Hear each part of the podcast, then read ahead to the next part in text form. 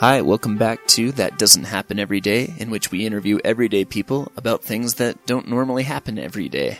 In our last episode, we interviewed my friend CJ, who had an encounter with something paranormal. In this episode, we're interviewing members of my family who had an encounter with a man who would one day become very, very famous. My older sister Gwen starts the story talking about living in Alaska in the early 1980s when she was a teenager.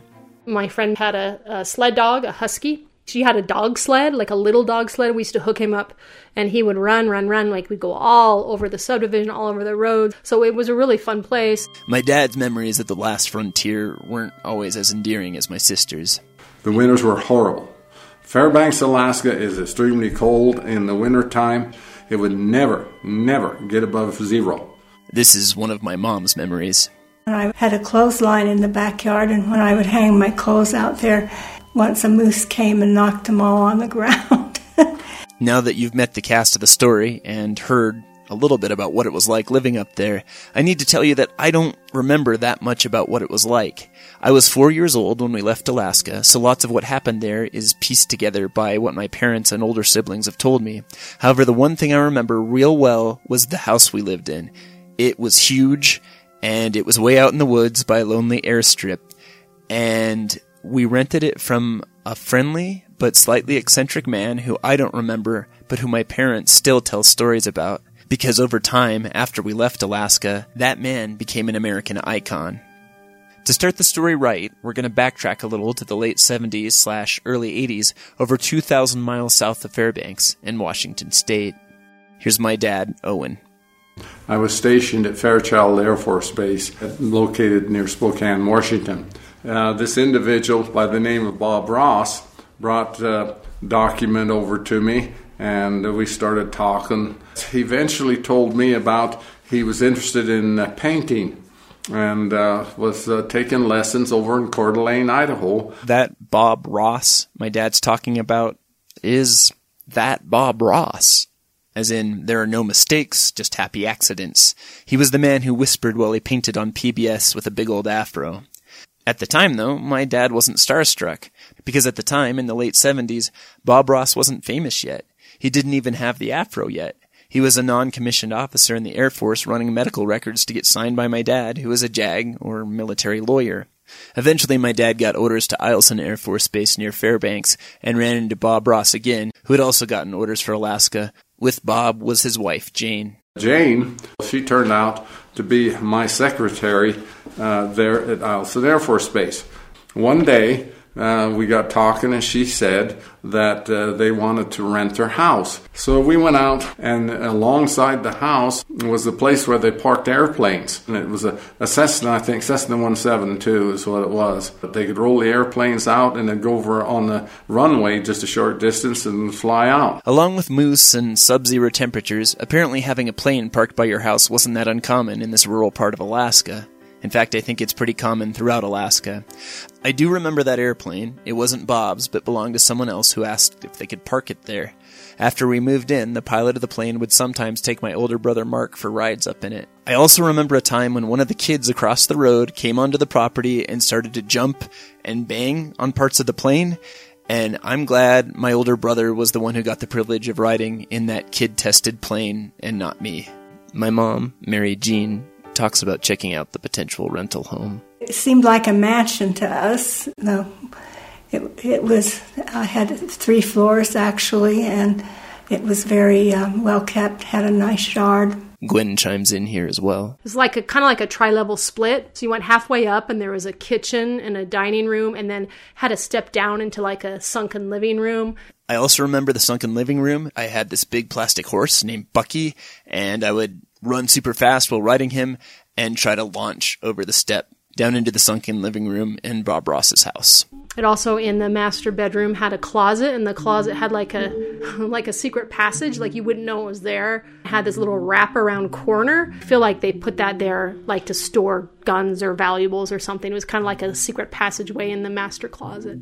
I really, really wish I could remember the secret passage, but as a kid, like a lot of them, I was scared of the dark, so maybe I never went back there. My mom did confirm that it was there, though.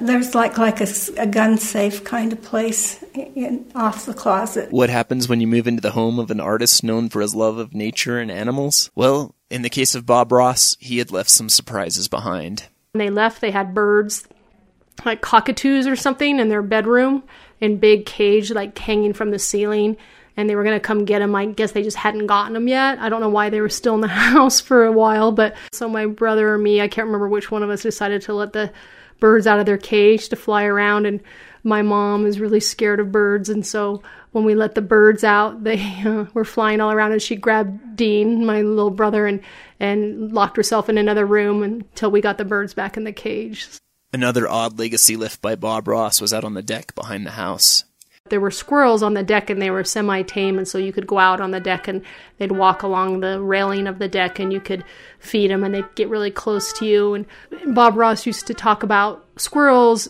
and it made me think that, you know, like he had a relationship with these squirrels because we still were feeding them when we lived there. And I think he even mentioned that, or she mentioned that, that they had these squirrels that were, that they used to feed out on the deck. As a side note, I got a saw for my birthday when I was like three because apparently in the 80s you gave small children saws. And I apparently, though I don't remember doing it, I tried to saw off the supports of that two story deck with my brand new saw. I don't remember doing it, but I do remember eventually that saw disappeared. My mom claims not to have any memories of my disappearing birthday saw, but she does have some memories of her own about Bob Ross's squirrel friends. And they would also come down the chimney sometimes and we'd have to open the basement windows and chase the squirrels out. When the birds and squirrels were too busy to terrorize my mother inside the house after we moved in, the moose that lived outside the house did its best to pick up the slack and continue to give her authentic Alaskan experiences. I remember one time we, we drove into the entrance and there was a moose standing right in front of the garage. And we waited and waited for that moose to go away so we could go in the house. Yeah, we honked and yelled, and it just ignored us. The most important part of Bob Ross's eclectic presence left in the house was in the basement. So in the basement is where he had like a studio and a lot of his art supplies were still down there. There were like all these canvases and like stacks of paintings that were just sitting in, in one of the rooms in the basement.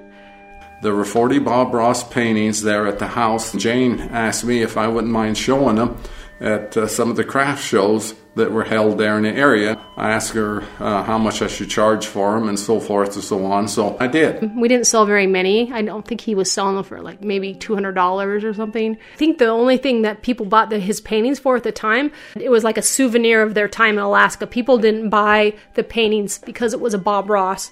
Like, of course, nobody knew who he was. They bought the paintings was just because they were pretty pictures. No one would have could have ever thought that he would have become as famous as he is now, you know, it, there was no reason to think that those would ever be worth very much money. We had also shipped uh, in big, big donut boxes some of the paintings to them when they had moved. And so we'd shipped a lot of them out. I had a, uh, some of his paintings in my room. Over time, my dad got orders to California. We left Bob Ross's house, and our families lost contact. Until one day, my dad turned on the TV when he appeared on the television and I saw that uh, hairdo type situation, I thought, Bob, what, what you sure changed your hairstyle. That's Bob Ross. It looks just like him.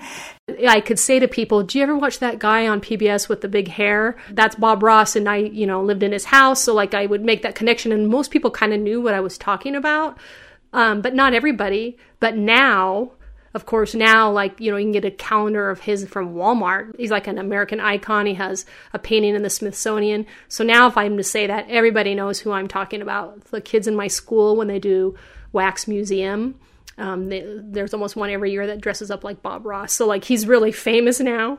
But at the time, there was no reason to think that, he, you know, he would ever be famous. Oh, he was very friendly and smiled and laughed and um, was interested in things that we were doing, and he was just a nice guy. The Rosses, they were good people, they were friendly people, and uh, were very helpful, and uh, we appreciated uh, for the association we had with them. When I think of someone living in the house of a famous person, I imagine people with lots of money who buy castles that kings had or expensive mansions in LA where movie stars once lived. I don't picture down to earth everyday people like my parents who grew up on ranches in southwest Wyoming living in the home of super famous people, let alone myself and my brother and my sister. The thing that I love the most about this story is that when I think of famous people, it's weird to imagine them having to rent their house to someone or ask for help from their tenants to sell their work for low prices at tiny craft fairs in Alaska. This gives me a little bit of hope when I think about how I've sat at book signings almost no one has come to with copies of my novel, or the countless people I've harassed to listen to my podcasts who frankly don't want to be bothered. I hope that the man with the afro, whose deck I tried to destroy as a child, and whose living room I used to fly into with reckless abandon, is smiling down on me and all of us who are still trying to follow our passions and do what makes us happy. I'd like to thank you for joining us for this episode of That Doesn't Happen Every Day. If you would like to see some pictures of us living in the house we rented from Bob Ross, I will provide a link. Please join us next week where we hear from CJ Young again about working in a haunted prison. And if you have a story that doesn't happen every day, please contact me. Thanks. Have a good week.